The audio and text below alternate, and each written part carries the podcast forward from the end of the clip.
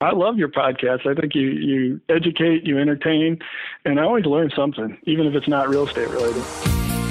Welcome to the Creating Wealth Show with Jason Hartman. You're about to learn a new slant on investing, some exciting techniques, and fresh new approaches to the world's most historically proven asset class that will enable you to create more wealth and freedom than you ever thought possible. Jason is a genuine self made multimillionaire who's actually been there and done it. He's a successful investor, lender, developer, and entrepreneur who's owned properties in 11 states, had hundreds of tenants and been involved in thousands of real estate transactions. This program will help you follow in Jason's footsteps on the road to your financial independence day. You really can do it.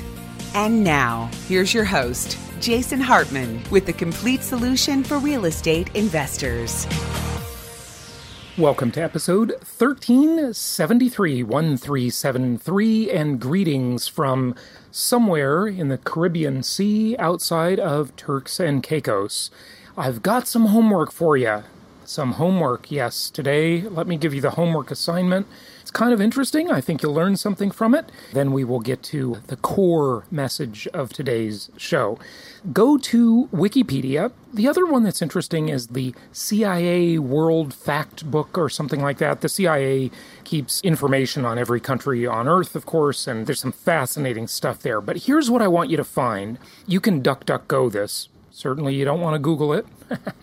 uh, DuckDuckGo or Bing it, and um, type in something along the lines of list of GDP by country okay, or GDP by country list. Type that in. You'll find, uh, and this is one of the things I always do when I'm visiting all these countries, uh, Turks and Caicos, that we just left uh, last night, was the 85th country I visited. So in visiting these countries, I always look up the GDP of the country, the gross domestic product. And why is this important for real estate investors? Well, I'm talking about it on a nationwide basis. By the way, do you hear the crashing waves? I don't know if you can hear that, but I certainly hear it as the door to the, the balcony in my stateroom here is open. Just thought I'd give you a little flavor of how, how it is here at sea. Unfortunately, I can't share the wonderful fresh air with you. At least you get some of the sounds, hopefully. So, in looking up the GDP, this is on a national basis, a domestic basis, and comparing country by country. Now, just the GDP is not enough information. And I want you to think of this as you're investing in different places around the United States, because every state has, in essence, a GDP. And so does every metro area have a, a version of a GDP. Now, obviously, it's not gross domestic product because Eh, hey, it's not a country, right? But the same concept applies. The same concept applies. So the first homework is to look up the country list by GDP. And how many countries are there on Earth? Well, that's debatable. Why is it debatable? Because not all places that call themselves countries are recognized by other countries as countries, right? So it depends. But there's somewhere between about 195 and maybe 206 countries, I believe. And of course, we have listeners in 189 of those countries. So almost every country on earth is covered, and we have listeners on this podcast. So thank you so much for listening. And unfortunately, we have not been able to get Rafael Castro in Cuba any of the uh, Cuban delegation or the North Korean delegation. You know, as soon as Kim Jong Un starts listening to the show, we'll have more countries listening. So, uh, hey, that would be great. Maybe it will, will, will change their ways, right? They'll change their ways because of uh, listening to uh, to the podcast and understanding the glories and benefits of capitalism. Either way, I, I don't hold out any hope for that, by the way. Either way, so now you've looked up the GDP list of all the countries in the world, and you'll see that some don't even have a number. Like Venezuela and, I mean, North Korea, nobody really knows exactly, but no matter what, it is absolutely pathetic. It's, it's awful. North Korean GDP is, I mean, it's terrible. I can't remember the number, but it's extremely low. It's, uh, so sad for people that live in, in these oppressive uh, regimes. So the GDP is not enough information. Why? Why is it? Well, what we want is actually not the GDP. Let's take one more step. Now let's look up per capita GDP. So, in other words, that really is a good indicator of wealth because it shows you on a per person basis how rich or poor the country is, right? So, per capita GDP would be the next slice. But that's not enough information. You need to take one more slice. So, there are three searches you have to do for your homework today. The next slice is to look up per capita GDP and then type these letters. Ready? P, P, P. Yes, P, P, P. So per capita GDP by country, PPP. Okay? What does PPP mean, you ask? Well, this is very important. PPP is purchasing power parity. Now, why is that important? It's vitally important. Think of it. As nationwide real estate investors, you might be listening to this and you might live where I used to live. You might live in Los Angeles, California, where I grew up, or you might live in Orange County, California, where I spent most of my adult life in Newport Beach and Irvine, California. Now, if you just looked up and understood the typical income of people in those areas, or if you could look at the GDP if they were countries, right? Uh, and by the way, some of these economies are so large that they could be ranked with countries, but they're not because the GDP stats for any of these metro areas or any of these states, as a matter of fact, wouldn't really be that accurate like they are for a nation, right? But here's the problem if your GDP in Newport Beach, California, is $100,000 a year per capita GDP, right? If we could get an accurate measurement on that, that is not the same as a GDP of $60,000 in Atlanta, Georgia, one of our markets, by the way. You can find properties at jasonhartman.com. Click on the properties section. You can check out properties we have in Atlanta or Memphis or Little Rock or Indianapolis or even Chicagoland area. Yes, uh, my investment counselors informed me uh, after a podcast we did last week that they had a new team they liked in the Chicagoland area. So, hey, you can check that out. Whatever, right? You can look at all these areas, and of course, you intuitively understand that $60,000 in Atlanta probably goes further than $100,000 in Newport Beach, right? And then, of course, you'd have to ask what area of Atlanta. Is it Stone Mountain or is it Buckhead? Huge difference. Buckhead being a very expensive upscale area in Atlanta, in the Atlanta metro area. So, all of this stuff matters, right? It all matters. But what we want as real estate investors to think about is we want to think about having a very favorable per capita purchasing power parity GDP. Why? Why is that important? Because the likelihood is, and it's not perfect, of course, there are many other factors, but it is a good indicator. It's a strong indicator. It's not the only thing, but it's something for sure it's a strong indicator of how much pricing power we will have as investors, as landlords.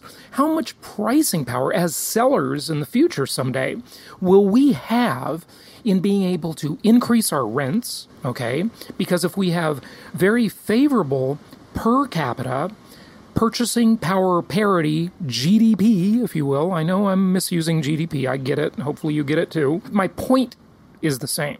If we have very good per capita purchasing power parity GDP in a given metro area where we own rental properties, then the likelihood of us seeing upward rents in the future is very good. And the likelihood of us being able to sell our properties someday in the future, maybe 27.5 years from now. Why 27.5, you ask? Well, because that's when your depreciation schedule will run out, and uh, that's what we recommend buy and hold investing. Of course, there may be times that you want to sell, and I, have profiled many times over the last uh, 15 years on this podcast times that I've sold properties because I could turn them into turn one property into two properties and increase my cash flow substantially and get a refi till you die benefit at the same time. So, many times, you know, be in touch with our investment counselors, have them do a free portfolio makeover for you, and have them help you with this. But that's the homework, okay? So, you got the assignment. So, first off, you're going to look up you're going to use DuckDuckGo and you're going to look up, and, and by the way, we had the founder of DuckDuckGo on the show before. You might remember Gabriel Weinberg. You're going to look up GDP list by countries. Then you're going to change that search a little bit and you're going to look up per capita GDP list by country. And then you will understand not only what the country produces in gross domestic product, but what each person, based on, you know, divide by the population, essentially gets in GDP for themselves on average. And then, third and final search you're going to do is this homework is you're going to look up per capita GDP by country PPP, purchasing power parity. Now, you might have to spell that out, but I don't think you will because PPP is the abbreviation or the acronym, if you will, that many economists use in describing this. And then you're going to get an idea of how rich or poor a nation is. And then you're going to use this new education to think about the properties that you see at jasonhartman.com slash properties. And you're going to think about that purchasing power parity per capita GDP as it applies to these metro areas. Now, you're not going to get perfect stats on this. You're not going to get perfect statistics. But uh, you are going to see that investing in these good, solid linear markets that we like, and maybe a hybrid market now and then, but definitely not a cyclical market where it's way out of whack, where people are essentially poorer uh, in these cyclical markets, you're going to see how good this is as an investment strategy and how much it has paid off for the people that have done thousands and thousands of transactions with us over the last many years. So, uh, there's your homework. Now, today, uh, let's get to a deep dive into another important, uh, an important principle that I've taught you over the years. But here we're going to take the deepest dive ever into the Hartman Risk Evaluator. And this is an interview I did with George Gammon where he interviewed me on his YouTube channel. Uh, George is a fantastic educator. He really takes a, a deep dive into lots of economic news and principles on his YouTube channel and just does a great job with that. And he interviewed me on his channel and we did a very long, over an hour deep dive, but don't worry, it's not going to be an hour today. We're going to cut this up for you, make it bite size and digestible because inch by inch, anything's a cinch. And how do you eat an elephant? One bite at a time, right? So, we're going to take a deep dive into this over the next three days and I think you'll really enjoy this. And of course, many of you listeners that have been listening to me for the last 15 years or the last 10 years, uh, George started listening to my podcast in 2012, so eight years. You know about the Hartman Risk Evaluator, something it took me 19 years. I was 19 years into my career before I even discovered this, and it was an amazing discovery, really. Its original thought, you haven't heard it anywhere else before. It came out of my head. It is a very useful guide when investing in income property as to how to dramatically lower your risk, to mitigate risk, to be a better investor. So, we're going to do part one of that today. Remember your homework, three searches you've got to do. I think you'll find that to be very enlightening and educational, and apply that as you think about nationwide investing across the United States. Okay, here we go uh, with the first part of the deep dive into the Hartman Risk Evaluator. Today we've got Jason Hartman, the real estate expert, and we are going to talk about something that's extremely important to your investment portfolio, and that is how to properly measure risk. Let's dive right into the episode. All right, guys, welcome to the Rebel Capitalist Show. We've got my good buddy Jason Hartman here. If you haven't listened to any of our videos in the past, I don't know what you're doing because if you're interested in making money at all, this is the guy to go to. He's got the most popular podcast for real estate investing in the United States, the Creating Wealth Show. My buddy, Jason Hartman, thanks for being here. Hey, George, it's great to be back on your show. And you just do such a good job educating. Ever since our client, Clay Slocum, who loves your channel, told me that you mentioned my name on, on your show a couple times, uh, I tuned in and I, I've been learning a ton with your awesome whiteboard videos. So it's really an honor to be back. So thanks. All right. So we've discussed a few things in the past that are extremely important to people who want to get involved with real estate investing, but we haven't gone over everything. And one of the main things that you discussed that is so incredibly valuable is how to assess risk. Yes. So today I, I really want to focus on that. And I think you've got a PowerPoint presentation for us. Is that correct? Yes, I do. And one of the most important things to do is manage risk. There's a great idea of getting a return on your money, but the most important thing is getting a return of your money, right? right. get a return of your money first, and then get a return on your money after you get a return of your money. Right. So, uh, so that's what we're going to talk about today. And you know, George, it is amazing that you can really, really dramatically limit your downside risk. Nothing is risk free. There is no mm-hmm. such thing as a passive investment. Income property certainly is not a passive investment. Anybody that promises that is a complete liar they should be drawn and quartered because they're lying. Okay, they're just totally lying. All right, right. Uh, maybe not drawn and quartered, but uh, put in jail. How's that sound? yeah, no such thing as a passive investment. In fact, I of course an S and P index fund is not a passive investment. Right. Um, a mutual fund is not a passive investment. If you're investing in stocks, bonds, mutual funds, you better get educated. You better pay attention because the market is dynamic. It's always changing. There's always stuff going on. And you cannot afford, if you want to get a return of your principal and certainly a return on your principal, you better pay attention and be educated. Interestingly, uh, and I'm sure your viewers and listeners would agree with this, but by and large, most people in the general public would not. Even I would assert that even a bank account is not a passive investment. Now, of course, you'll get eaten alive by taxes and inflation because the tiny little bit of interest you're going to get on that money, you're going to be taxed on that. And then, of course, it's the hidden tax is inflation, and your principal value of your investment in the bank account, even a savings account, is going to be destroyed by inflation. Yeah, right. We got negative real rates. Everyone thinks that Japan and Europe have negative rates, so we've got them too. It's just that you, they're just not nominal. They're they're real. Right. Absolutely. Absolutely. So there's no such thing as a passive investment. We want to get a return on our principal and then a return of our principal too, of course. And after 19 years in the real estate business, I discovered a secret on how people can almost eliminate their downside risk on a real estate deal. And I just want to share that with your audience today. So let's dive in and take a look at that. I call this the Hartman Risk Evaluator.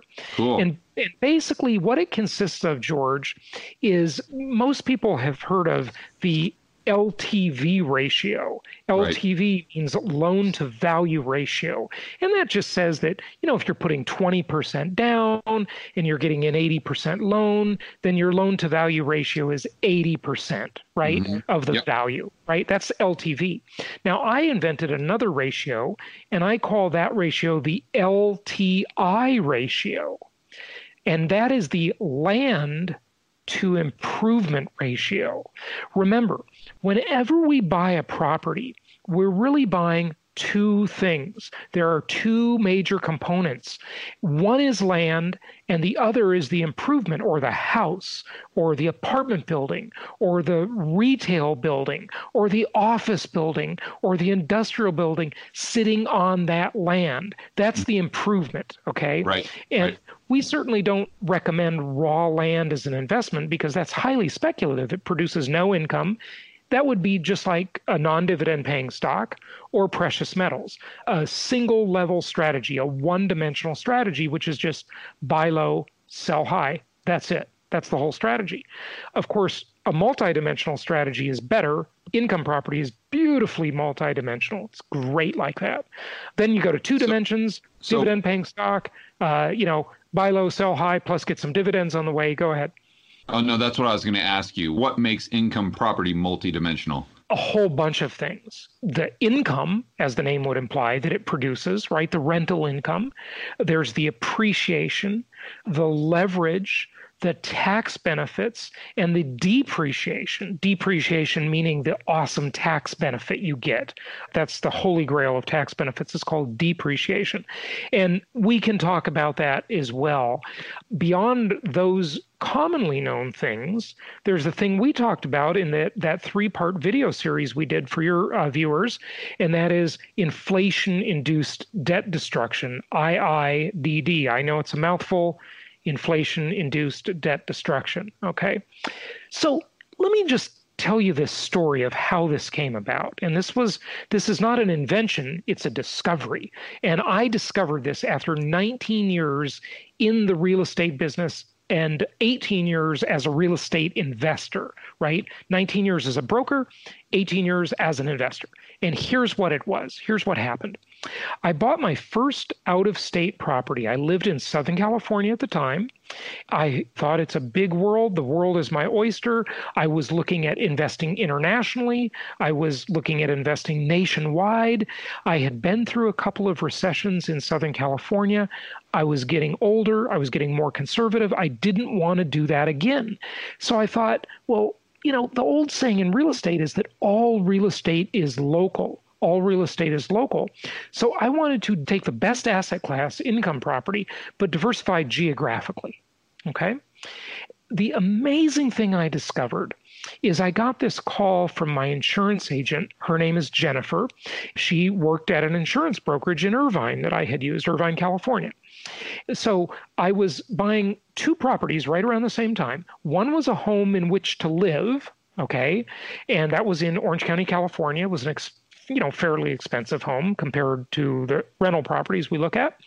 And another was a rental property across the country, okay, in the southeastern United States. And Jennifer calls me up and she says, Jason, we're going to give you insurance on your rental property for $135,000. And you know, George, it struck me at that point. That was the discovery. That was the aha moment. That was when the light bulb went on. Here's why the insurance company only insures the improvement, not the land, because the land doesn't burn down. The land doesn't get vandalized. The land is not insured, okay, the lot that the house is sitting on. But the house itself, the improvement, the structure is insured. And so, what Jennifer was telling me then is that the insurance company believed that if that house burnt to the ground, the replacement cost of that house would be $135,000. Right, got it. This was the aha moment. Why? Because of the price I had paid for that house. So, I'll show you. We're going to get back to this in just a moment. Okay, so if you're looking at the screen now, you see these two component parts when you buy a property land value, improvement value. Okay. Right. The improvement value consists of the cost to build the house or the apartment or the office building or whatever. I'm just using mm-hmm. a house as the example. Right. Plus the builder's profit. When the builder can't make a profit, George, they're not going to build the house anymore right they're going to they're going to finish out their their inventory if they can afford to this is what happens when you go into a cycle and go into a recession and then they're going to just stop building because mm-hmm the machine doesn't work anymore, right? So they've got to make that work. Now, let's look at some of the factors that increase improvement value, right? What influences improvement value? What drives the value of that house sitting on the land? Okay, environmentalism and building restrictions. That increases improvement value. Why is that? Well, it's because if the government makes it very hard to construct new homes, then homes that are already built increase in value. We've certainly seen this in my former home state where I lived most of my life, the Socialist Republic of California. and, and, and California is quite a disaster, actually. Last year, they did three things that are just going to kill them. I mean, economically, they are chasing people out of the state. They did rent control control. They did this new sort of draconian data privacy law, which, listen, I'll be the first to agree that, you know, we need to keep some of these tech companies in check, right? But the reality is that's hard to comply with. It's expensive. It's going to chase a lot of businesses out of the state, I think. And then they did AB5, which was the gig economy bill that basically it sort of arose out of the Lyft and the Uber debate, right? The mm-hmm. ride sharing companies, where all of the Democrats, in their misguided ideas, decided that, you know, all these drivers for Uber and Lyft you know, it's not fair to make them independent contractors. They should be employees and have all kinds of employee benefits. so, guess what that's going to do? It's going to make supply go down and it's going to increase cost, right? Uh, obviously, that's what happens every time. And now, all of these workers that the liberals said they were going to help are now picketing and, and they're very upset because they don't have enough work and all the people that work on these sites like Upwork and these different sites, contractors in the gig economy, mm-hmm. you know, nobody wants to hire them anymore. They're all getting their contracts canceled in, if they're in California. So yeah. it's crazy. And you gotta you gotta have a side hustle in California just to get by. Yeah, you know? totally. Especially in in LA.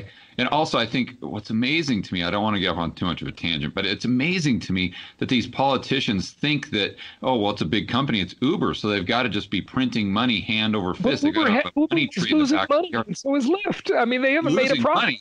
Yeah. Losing money. In, in, the, in the last quarter, they lost $4.5 billion in one quarter. In one quarter. How do you incinerate that much money? And so now they've got this on top of these billion dollar losses that they have quarter after quarter after quarter. I mean, they're in deep trouble. But anyway, I don't want to get up on a tangent. This stuff is just epically stupid, right? It's a mess. But there's an old riddle. What do you call a developer? And the answer to that is somebody who wants to build a house at the beach or in the woods. What do you call an environmentalist? somebody who already owns a house at the beach or in the woods. okay. exactly yeah. right. and you know, years ago, I had the uh, the great thinker uh, Thomas Sowell. Uh, oh man, he's, he's a, my he, he's he's my personal hero, other than my father. Yeah, he's so, just amazing. Thomas Sowell was on my show, and of course, he's a Harvard professor, or I guess former one, and uh, an author of many great books. And he used mm, to write for Forbes magazine times. He's he's he's a real intellectual. He's a real thinker. And we were talking about this environmental building restriction thing, and I coined a new term during that podcast. Basically, the concept is as soon as someone owns their house there, they don't want anybody else to be able to build a house there, right? They want to keep them out, right? That's always the way it works. And they do it under the guise of protecting the environment, but really, I created a new phrase during that interview with Thomas Sowell. I called it environmental racism. The concept is the way you keep the people of other races out is you create a bunch of restrictive environmental zoning policies so nobody can build a house so the house prices skyrocket nobody can afford to live there right, right. Right. Anyway, right. Just Not just other races, just just anyone. Period. Anyone. Yeah. Yeah. Yeah. You can't have any neighbors at all. Right. So environmentalism and building restrictions definitely increases the value of improved properties. Okay. That's a big driver. Okay. Next one. Industrialization of developing countries, namely hmm. China and India, of course, are the biggies, but there's many others. Yeah. And why is that? Because as these countries industrialize, they are just sucking up materials. They are sucking up concrete, lumber, petroleum products. There it's just like whoo, you know, they, they're just the demand for these commodities, for copper that by the way, is copper wire in your house, right? The demand for these commodities becomes very scarce as we have the rising, what they coin the term the rising billion, but it's really the rising 3 billion people on Earth that are moving up they're going to move up into the middle class. You know, hopefully that works out. And this rising tide around the world through globalization is really impacting this. But it's also making materials and commodities more valuable and yeah. putting putting upward pressure on the prices of them. And I, I think you just hit on a really amazing point right there that very few people think about. I know I've thought about this, but that's just because I've listened to your podcast for so long. And that people see a house as just a structure. It's, it's where we go to eat, where we go to sleep. It's just, it's a house. But it's not. It, it's just a combination of a bunch of commodities. Right, absolutely. And, and, therefore, when you start to look at it as a group of commodities, whether it's copper, glass, concrete, metal, wood, then you look at that from a valuation standpoint and you start to see things much much differently. Yeah, you do. You do. Because what you really see, and, you know, just to demonstrate it, right? I bought this house last year, and, you know, if I go back there and, and knock on the wall, right? It's what I call packaged commodities investing. Right, right. As real estate investors, we're really commodities investors, you know, but the difference between buying our commodities packaged in the form of a house versus buying them on the exchange is that we can get leverage, we can get very favorable tax treatment, we get all of these benefits when they're packaged. We when get paid to own them. Right. We get paid to own them because our tenants pay for them, and it creates what I call self liquidating debt, right? The mortgage debt gets paid off by somebody else. It's really a form of, in the corporate world, what they call an LBO, a leveraged buyout. You know, when you buy a piece of property, you're essentially making a leveraged buyout, at least for maybe 80% of it, right? Yeah, so of, it, of, a cash flowing uh, company. And to be clear, when I'm doing my live streams or on my channel, the, the way I kind of compartmentalize things is I always tell people that at least my definition of an investment is something that you have to get paid to own it. If you're not mm-hmm. getting paid to own it, right. then in my opinion, it's not an investment, it's a speculation. Mm-hmm. If people compartmentalize things that way, they do a lot better with their overall portfolio not just with with real estate, but yeah. I think you're absolutely right. You're getting paid to own it. And that is a beautiful thing. When you package the commodities, you take advantage of very special characteristics that are not available in the individual commodities. If you just buy copper on the exchange or you buy lumber or pork bellies or coffee or whatever, right? It's not a packaged commodity, it's an individual commodity. Adam Smith in The Wealth of Nations, he talked about specialization, right? We've all studied this book as a hack economist that we are, right? Or at least I'll speak for myself. I'm a hack economist. You, you're a professional. that makes two of us. okay, you're a professional. we look at the specialization of labor, right? And we know that when you make something that's a specialized item, it's way more valuable than it is as an unspecialized item. And I think actually, if I remember correctly, in that book, he uses the example a, a big piece of iron or something. And then he uh, talks about, well, you could make it into this, make it into that. But if you make it into little needles, little pins, it's worth a fortune, right? That same piece of iron, right? Because it has, in that sense, it's sort of like the unpackaging, but it's a, it becomes a specialized thing, right? And so the same is true of a house or, yeah. or anything like that. Or so, a rental property. And I would take it a step further, say like commercial space or anything. If you can uh, compartmentalize a commercial space, you can rent it out for a lot more per square foot, just like Adam Smith's example of breaking things down into a needle. Right. Yeah. Yeah. Breaking it down, you know, it becomes more valuable that way. So, so getting the commodities package is a much better way to be a commodities investor. Okay. Mm-hmm. I think we've established that. Okay. This will be continued on the next episode. Thank you for listening and happy investing. Thank you so much for listening. Please be sure to subscribe so that you don't miss any episodes. Be sure to check out the show's specific website and our general website, hartmanmedia.com, for appropriate disclaimers and terms of service. Remember that guest opinions are their own, and if you require specific legal or tax advice or advice in any other specialized area, please consult an appropriate professional. And we also very much appreciate you reviewing the show. Please please go to iTunes or Stitcher Radio or whatever platform you're using and write a review for the show. We would very much appreciate that. And be sure to make it official and subscribe so you do not miss any episodes. We look forward to seeing you on the next episode.